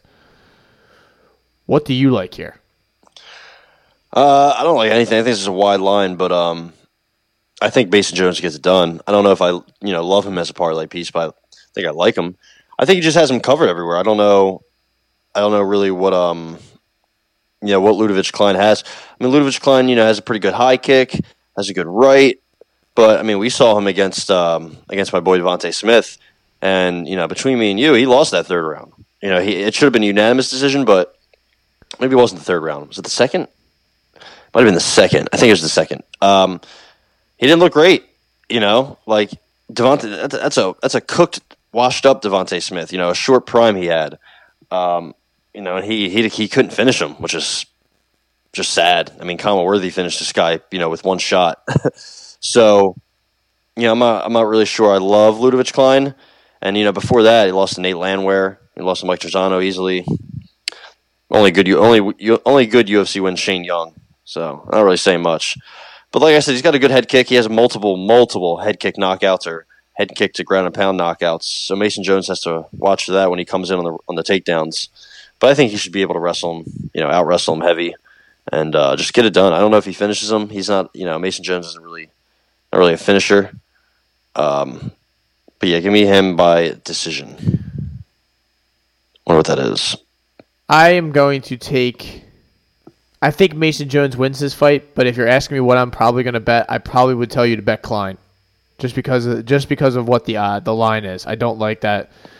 Yeah, pretty wide. Obviously, like a low, like lower than usual uh, bet on this one. It's not like a uh, like you would bet a prop or something like that because I think this is just kind of like a shot in the dark sort of thing. And if you don't like, I, I just don't. I'm telling you, don't bet this fight. But if you're going to bet it, I would probably bet Klein or or if you really, yeah, like Jones Jones dis or you know uh, outside the distance. I guess is the other way to say it. But yeah, that's probably that's probably what I would bet. Other than that, I'm staying I'm staying away from this to be honest. Jones unanimous decision is plus two twenty. It's not awful, but nah, I just don't I, I don't like that. I don't like minus four hundred, especially for a guy yeah. who really doesn't have any elite UFC wins. You know, I mean David Onama, but David Onama's on on, on like short uh, like or, or what's it called? Bantamweight. Yeah, but what's the short notice? Jesus, yeah. couldn't think of that. And then Alan Patrick with the eye poke, that was kind of nonsense. Loses to Mike Davis, and that's it. Right. The rest of it's Cage Warriors. So shout out to Cage Warriors. Gonna be a lot of Cage Warriors vets in, in the in the uh, octagon this weekend. Um, yes, there is. Mark Diakiese, he's getting back in there against Hadzovic, Damir Hadzovic, who. Uh, My, my f- computer frozen. I was about to pull up them odds. Here we go. Plus 290, 285, minus 350 for Mark Diakiese. That's another big one, man. I don't like this Yeah. at all either. I mean, Casey should win, but it's like, how do you make money on this? You're just gonna have to keep. You know, you're gonna play like a bunch of uh, like a parlay with all these guys, and one of these dudes is gonna let you down. You just don't know. Who. Yeah. Diakiese's usually a guy who will let you down. Oh, 100 Um, percent. You know, he's done it before. That Dana Hooker fight, you got guillotined at the very end. He lost that close fight with Drakkar Klose, like that. Uh, the Hack Brass fight. But, I mean, his last fight against Borshev, his, his wrestling looked really good. And I, I have to just, you know, parlay that into this Hadzovic fight. Damir Hadzovic's takedown defense is garbage. Garbage. Uh, they call him the Bosnian Bomber. Um, sure. I'm not sure you know, who other than uh, Polo Reyes he's bombed. Um, but yeah, I mean, if you look at all his wins in the UFC, everybody's gone. Yancy Medeiros is gone. Polo Reyes is gone. Nick Hine, Marcin Held. Uh, none of these guys are around anymore, you know? So as soon as he fights somebody decent, Taisumov gets smoked. Al- Alan Patrick, easy decision loss. Giagos, same same thing. Uh, Moicano smoked him. I don't think the De- Diakiese's that good, but uh, I think he's a step up from Yancy Medeiros and Polo Reyes, you know? Yeah. Uh, we saw what he did to Borshev. I was kind of surprised by that, honestly. I thought Borshev was going to have more for him in the wrestling. He got dominated. Uh, yeah, give me give me Mark Casey here. Do you like inside the distance, or are you a uh, decision here? I, I like him decision. There's a lot of decisions I like on this, Yeah. but that makes me so worried that I have to like watch 15 minutes. yeah, decision's I'll be the working favorite here. That's probably what I would card. bet too. So if I turn around and the fight's just over, I'm going to be pissed. So It's even mon- or it's even either way. Plus one thirty, plus one thirty for decision or distance. So I, you're probably right. I would probably just bet the decision yeah, and, and go do something else and hope that it goes my way. yeah. uh, Set a 15 minute timer. yeah, just absolutely agonizing. Nathaniel Wood getting in there against Charles Boston Strong Rosa. Another Speaking un- of wide, yeah, another unbettable line. Plus five hundred, plus four ten on uh, 650 DraftKings. on Bovada. Yeah, uh, Crazy. what are we doing here? At, at minus seven, minus six seventy five, minus six hundred, minus five ninety on uh, FanDuel, uh, plus four ten on FanDuel as well uh, for Charles Rosa. I'm going Nathaniel Wood here, uh, but um, you guys are gonna have to bet a prop in order to make some money here. I guess. I mean, you know, I think he has Charles Rosa covered everywhere. Listen, Charles Rosa will fight every anybody anywhere, but I just don't know. Um, I think Wood's going up though, right? So I guess that'll be something to watch. Uh, maybe decision here. I don't, know. I don't know if I, you know, Nathaniel Wood's decent, but you know, John Castaneda that was that was a decision. Casey Kenny fight went the distance, so. Yeah, I like a decision here. Charles Rose's last couple fights, I think honestly, most of his fights go to distance. Um, so I think that would probably be it. Maybe just this. the over, just the over, maybe.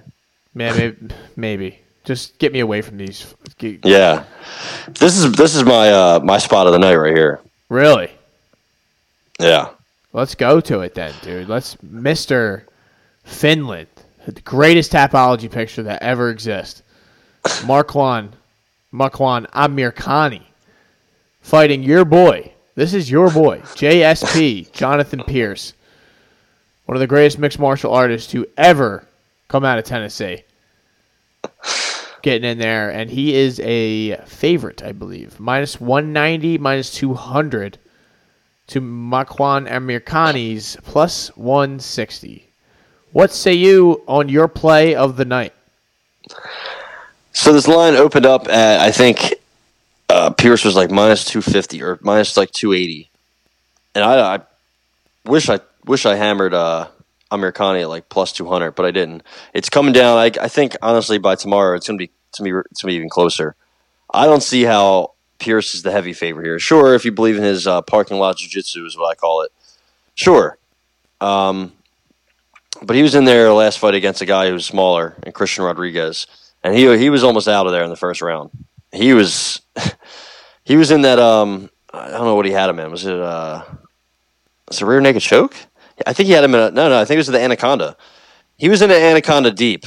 He had his neck he the thing with JSP is he he leaves his neck out there all the time, like no matter what, and he trusts his jujitsu, which is fine. He's he's got very good jujitsu. I mean, he's he's he's a pretty good fighter. He's won three in a row. You know, albeit not great competition, but the thing about Amirkhani is his his choke, man. It just it, it's inevitable. he does like a flying knee into a Greco-Roman takedown, uh, into a body lock, which is nobody can escape. And then he gets him. He, he finds their neck and he puts him in an anaconda. It happens every time. It happened in a minute to Mike Grundy. It happened quick to Danny Henry. It happened to Chris Fishgold. It happens to everybody. It happened on the regional scene a bunch of times. The Amir Konda is inevitable. Give me Makwan Amirkhani via Amir Konda. Take it to the bank plus 350 sub. Wow. Yeah, I don't like this fight at all. Uh, I don't want to bet this fight. Let me just say that. I don't like the way OSP or J, OSP JSP looked in that Christian Rodriguez fight. Although Christian Rodriguez was making his debut, he looked great, uh, especially in the grappling department. And JSP was able to just kind of grapple his way out of those situations. You don't necessarily believe he's going to be able to do that, especially against someone with more experience like Amirkhani. Amir Khani's been in there against a lot of guys in the UFC. He's been big cards. He won that first round against Lerone Murphy. Yep. Give give me Amirkhani. I'm I'll ride with you. I'll, I'll but I'll probably play inside the distance because I'm a pussy. No, you gotta do sub. Come on, dude. You gotta do. Uh, gotta do it. Plus three fifty. I'm gonna play. I, can't say, I actually I can't take, talk you out of it. I'm gonna play inside the distance. you know, I can't talk you. You've been right more often than I have. I, this, I, just hate it. I'll, I'll, I'll pay the extra, the, the, little bit extra. You know, take some juice off of it if I can give safe, safely sit there and watch and just hope for the ref to step in. That's all. That's all I care about when I watch these fights. Step in, ref. Step in. Step on in. So next is Muhammad Mokaev. Muhammad, I have an AK-47 Mokaev who's fighting Charles Johnson, who they were beefing back and forth this past week on the internet, which is always a great place for people to beef nowadays.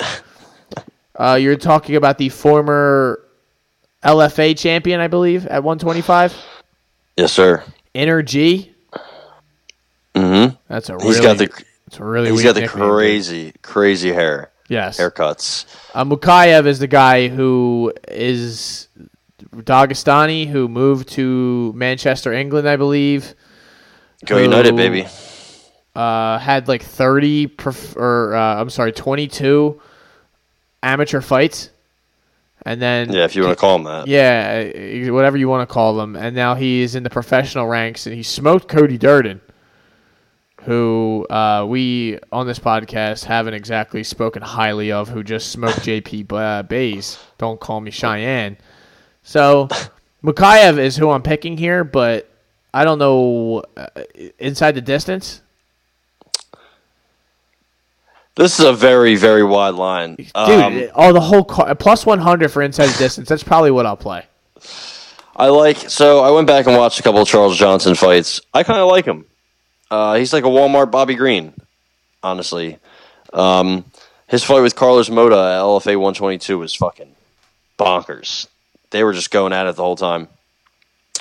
Um, he gets his kicks caught a lot. I think I, I think Mokaev probably you know hits him with a bunch of straight rights. Probably you know catches him a lot. Uh, he if he wants to do that flying knee, he can probably do that again. Uh, Charles Johnson dips his head under a lot. He kind of just flails it out to get out of the way. Um, susceptible to getting caught with a kick or a knee. But I kind of like this dude. I think honestly, you know, Mokaev is very cocky. Uh, we saw him at the weigh-ins. You know, very, uh, very. Uh, I could I could see him just getting in his own head. He's only 21. He thinks he's like you know his his ego is pretty crazy. I think he needs he's going to get a reality check. I don't think he's as good as he think he is.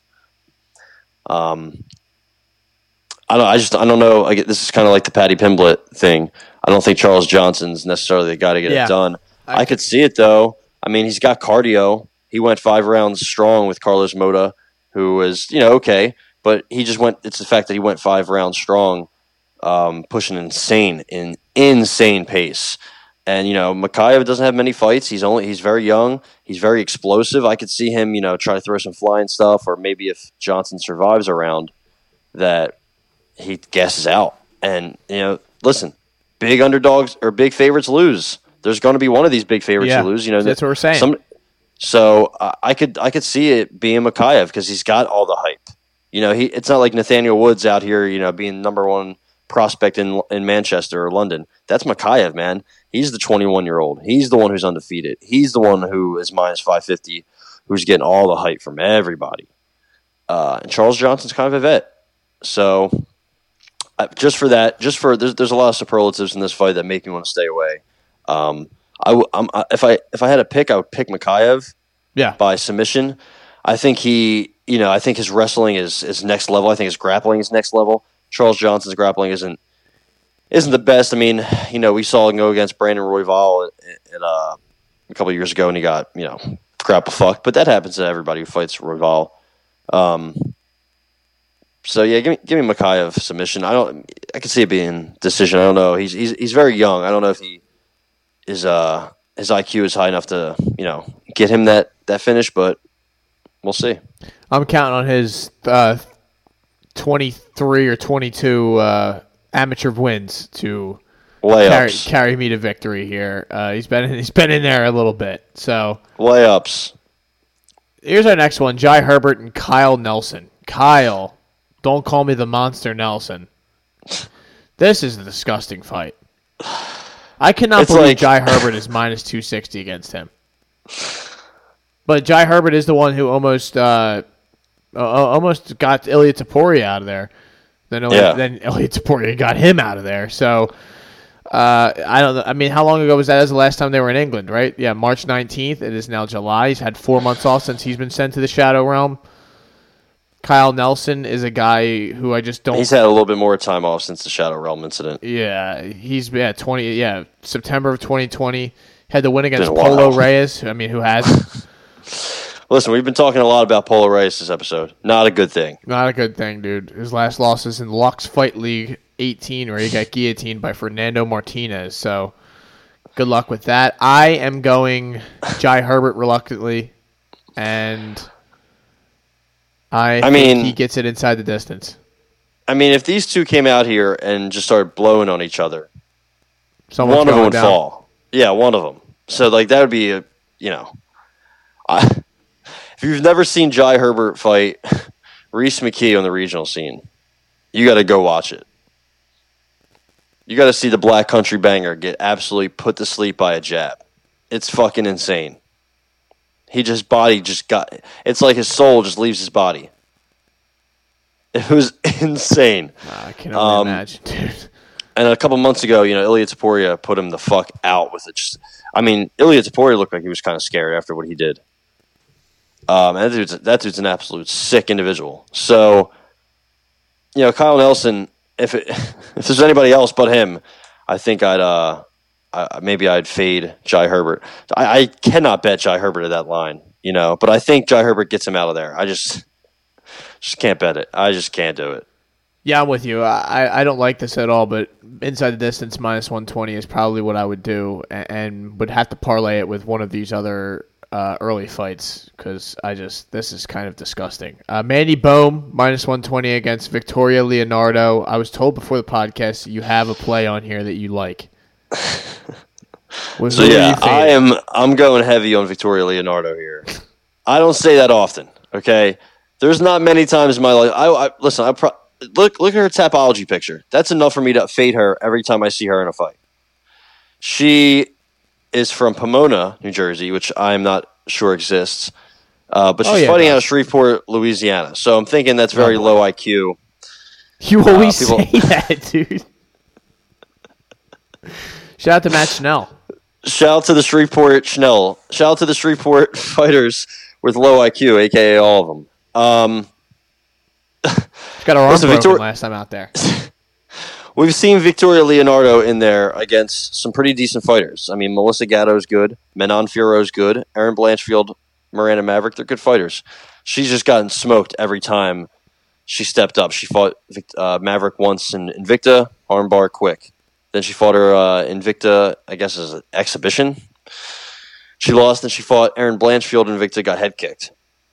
Fiorot smoked her standing knockout, but at least she went two rounds with her. Almost went two full rounds. Melissa Gatto uh, broke her arm. She got her arm broke at the end of the second round. So listen, she's she's pretty tough. She's not very good, but she's very tough. She has a she, she has a ground and pound win on the contender series. I mean, that has to count for like something. Mandy Baum, Bohm, Baum, Mandy the Monster Bohm, Alec Bohm's cousin, is a fraud. She's seven and one. She got knocked down twice by Ariane Lipski. Two times. Two times. Ariane Lipski threw something and she fell. Twice. She got outstruck like 112 to like 40. Cooked. Absolute. You can't bet on her. You can't bet her. Other than that, man, her wins were all, obviously just all padded bums. I mean, I can only imagine the the women she fought in Germany. She fought somebody in some some chick some German chick in Bellator that they found literally selling sausages at the local convention. Um, Come on. she's not. This is not a legit. This is not a serious person. I mean, she is not serious. Inside the distance? Uh, no. Don't listen. Don't don't talk to me about any of that. All right. Mandy Bomb somehow is minus one twenty. Leonardo is even money on this other other website I have. Victoria Leonardo is a slight favorite. So give me Victoria Leo, Victoria Leonardo money line. Take it to the bank. This is a huge bet. Give me Fury inside the distance plus 400. Wow. That's a less than a unit play for sure. I didn't even know those were nicknames. So yeah, I just saw Um, it. I just saw it. Chel- uh, I'm just going to assume that Chelsea Hackett, whoever that is, the Hammer. Um, she's only 22. She's I not guess she hasn't. It's not good. she, she looks like she might have an OnlyFans. So, I, but I, I would assume that she's better than, let's see this chick's name, Greet Eekhout, whose nickname is Painapple. Wow. At least Greet got it back in there pretty recently in 2021 with a win over Good Luck. Over who?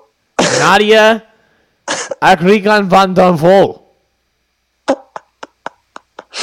Nadia Nadiate Akahari Vanderwall. Jesus. Um, she's fighting out of Holland, which, as, as you know, is not a place anymore. So that makes me think she's not real. Greet Give me. Leonardo inside the is not distance, real. dude. Give me Leonardo inside the distance. Let's go. We're in front of I- fans. Don't forget. There's going to be a knockout Don't early forget. on. Don't forget. Yeah. Cash out. Don't forget Nicholas Dalby and Claudio Silva. Danish Dynamite getting back in there at minus 230 against Claudio Silva, who is coming off like of 50 a. years old. oh, okay. Yeah, that's who. Come on. he is 40 years old, right? He's coming off a loss to Court McGee. Yeah. So he's I mean, fighting at a loss to 170? Court McGee is one way to put it. He got shelled by Court McGee, and somehow a judge gave him the, a round. Um, James Krause. and he lost. James. Yeah, he hasn't won since Cole Williams. What's Cole Williams up to these days? Uh, I believe he's a scout for Publix. I think he's looking for managers to come join his Cole staff. Williams uh, actually is yeah he's still recovering from his arm triangle choke loss to Jason Witt in 2020. Jason Witt. Um, yeah. Funny enough, Claudio Silva beat Nordine Taleb and Leon Edwards one time, once upon a time. But after he fought Leon Edwards, took four years off. I think he was suspended. Yeah. Why are you asking Um, me? I was. I don't know. I, I figured. I figured maybe you knew. Um, I would assume he was suspended. He's Brazilian. Uh, no, I'm kidding. No, he he was legit suspended, and then he came back and he didn't look as good. Wow, who would have thought? Um, Nicholas Dalby is a very interesting character. Uh, one way to put it. He went on that huge, huge win streak, just putting out some of the greatest fighters we've seen. Um, but he also had a, a nice losing streak too. Uh, God damn. Give me uh, Nicholas Dalby. He should keep this standing, and he should probably be better there. I don't know. Yeah, give me Nicholas Dalby inside. I mean, he's a big distance. How about favorite, you know, which is hilarious. but yeah, He's gonna start early. He's gonna get us going. He's gonna win us some plus one sixty five to start the night off, and then He's gonna get Leonardo's us gonna, go going inside yeah. the distance, and then this guy's gonna go inside the distance, and then this guy's gonna go inside the like. Yeah, no, I I, I get what I'm We're trying. this off. I get what I'm willing in here, but uh, there's just literally unless you don't want to bet, like Leonardo's more like a plus one. You can bet that, but. Are you gonna really t- sit here and tell me minus two thirty is something you're gonna bet, and you're gonna sit here and trust Claudio Silva to go 15 minutes? Look me in my eye. When you see me out in the streets this weekend, look, come in, come up to me and look me in my fucking eyes and tell me that, all right? Because I want to see if you're a fraud or not. How about that? you heard it. You heard it, folks. You So think, there you go. You think, if you think that, you better look him in his face. Those are you. Look his eye look me in my fucking eyes, dude. So it, Look eh, his eyes if you the see me out, don't actually talk to me. I'm just kidding. Uh, that is the UFC London this weekend. I, there has been some fights made. Uh, I, do you want to get into that, or do you want to? Do you want to Yeah, save what do you it? got? or- uh, I mean, we have Petr Yan is fighting Sean O'Malley in October in Abu Dhabi. It looks like he's going to be a big favorite, as he should be. Yeah, that's. I mean, listen that that card, as we uh, know of it right now, is absolutely loaded. Uh, Did- we know it's not going to stay together. That's fine, but if we can just hold together the main core, which it looks like they have their main card like completely done. Yep. Like we have what Oliver Makhachev, Yep. Dillashaw Sterling, Yep. Br- Brady Muhammad, Yan O'Malley, Dariush Gamrot. That's insane. And then they also have Marina Rodriguez and Amanda Lemos. Oh, yeah, Yeah. we'll just toss that in the prelims. Lucas Almeida, Zubaira Tukhugov, we'll just toss that in the prelims. I believe Zubaira has uh, pulled out. Oh my God, already? Yeah, yeah, yeah. He got as soon as he heard, he's like, "I'm out, I'm out." Yeah, I'm, I'm, done. I'm good. I just, I just want to watch the fight. But um, I'll be there and I'll watch it, but I'm not fighting. Um, Sterling and Dillashaw was supposed to be in September, but something else happened where they Yeah, what happened? uh, Chimaev and Nate Diaz was made, and they made that the main event. So instead of moving stuff around and having that be a co-main with a five rounder, they just decided to move. I'm sure those guys didn't mind moving a month back. Yeah. Moved it back to Abu Dhabi in October and in Las Vegas in September. It'll be Hamza Chimaev versus Nate Diaz. Um, We have a funeral. yeah, I mean, good. Thank you for coming, Nate. I appreciate you, brother. You had a good run in the UFC. Uh, I will be nothing less than shocked if he if he makes it out of this. Uh, more than two, rounds. Uh, I, this is just a horrible, horrible, horrible matchup. I can't believe they're doing this. I can because he's he's asking to fight Francis Ngannou. So they say, you know, we're just going to give you this guy. He's he's on his way out. He's been on his way out for a while. I see a lot of people saying, you know, there's value there. Is there? Where? Where the fuck is there value on Nate Diaz? What does he do? How does he win? Does he get uh, Chimaev tired? I'm not sure if that's even a possibility. One, and two, I'm not sure how he would do that. Uh, he's not going to be able to eat nukes from Chimaev he's probably going to get wrestle fucked. I mean, he could try to throw up some submissions, but um, I don't think he's going to have much success. He's just out outgunned, Yeah, every, he's outgunned in almost every department. Uh, uh, yeah, and he has one foot out the door. Like that's that's enough. Yeah, th- this is about the lock of the century. I don't know. You probably can't get any props or anything, but as soon as you get it, ladies and gentlemen, uh, it's uh, inside the distance. It's probably gonna be like minus three hundred or four hundred though. So it's Yeah, uh, uh, prepare. that that's. I mean, maybe if you think one's Diaz going to is be like tough, minus two hundred. yeah, it, it's. This is just a bad. This is bad matchmaking, but the UFC doesn't usually do stuff like this. But they are at the point where Nate.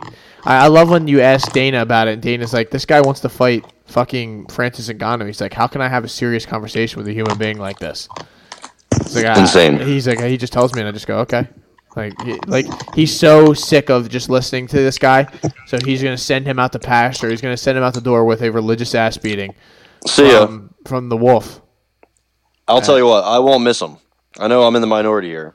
I, won't miss him. I, I I listen. I like I like when there's guys like Nate who like when they fight, it's like a cool. It's a cool thing. Like I'm excited about it because it's like he does he does come to fight. I mean that that Leon Edwards fight was kind of boring, but the lead up and then like the he always has some exciting moments and he'll take an ass beating, but he won't get finished. And if he gets the right opponent, it's like it's it could be fireworks.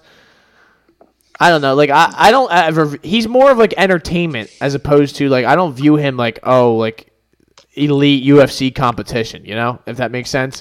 He shouldn't be fighting at 70. He's he's not big enough or strong enough to be with those guys. And I understand cutting weight and all that is a little more difficult for a guy who's advanced in age and, and probably doesn't. Uh, you know, I don't know. I, I I just never took him that seriously, and that sounds fucked up, but like I, I just view him more as entertainment, kind of just fun. I don't I don't get upset like about him. I, I don't know if I'm going to be sad to see him go, but I do, like even the O'Malley's of the world. I know they're not the necessarily best fighters in, in the UFC, but I view that like they're entertaining, they're exciting. They I know what they bring when they get in the octagon. Some guys they just kind of show up and, and, it's just all about getting the W and, and, laying on a guy. You know, like there's just different like these guys provide that little bit of excitement and entertainment factor that I don't want everyone to have, but I do appreciate the guys who do have it. Yeah. Um, you know, he's done. he's fucking cooked. He's gonna he's gonna enter what land?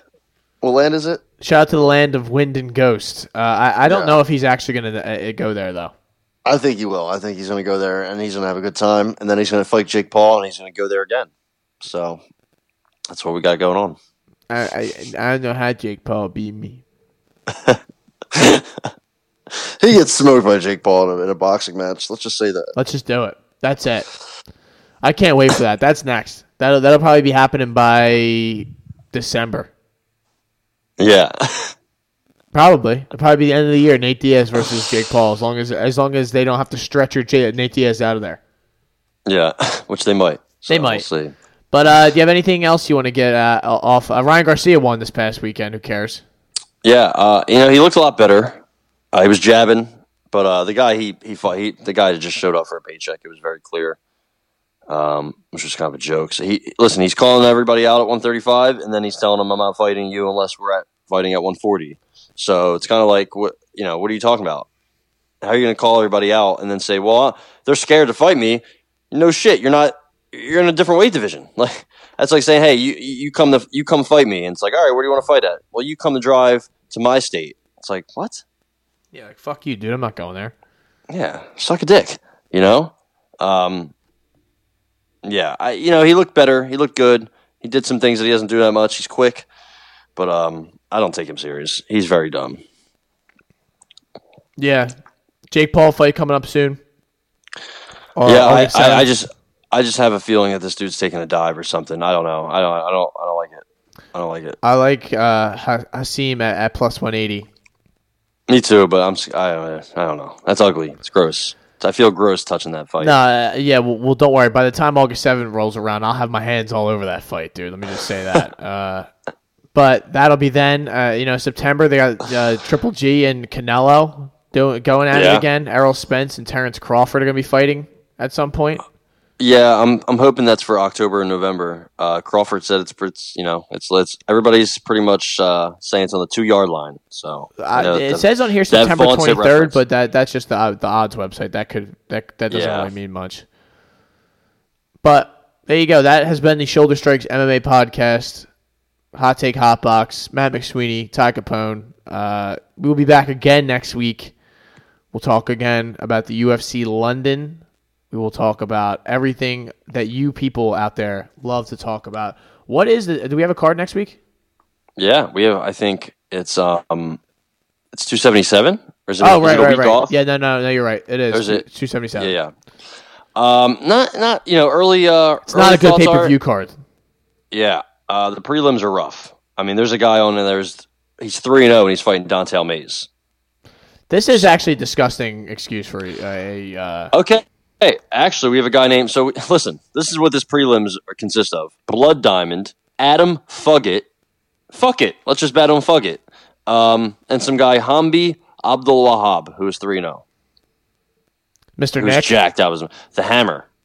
Mr. Nick's getting in there. Blood Diamond's getting in there. Mr. Nick's on there. Yeah. Oh my. Oh, Ihor Potieria. Drew Dober's getting in there. Semelsberger's getting in there. Alex Morono's getting in there. Uh, but hey, maybe Amanda Nunes loses, and if she loses, oh man, what a great day that would be. Yeah, that's true. I rewatched that. I can't believe the way she quit, man.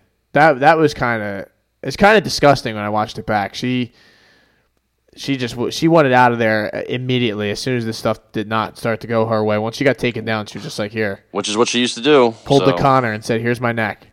Yeah, I have it. Uh, yeah, so we'll we'll save our breakdowns for that for next week. Uh, Quitter. Shoulder, Shoulder Strikes MMA podcast. Julianna Peña, Amanda Nunes, UFC 277 next week.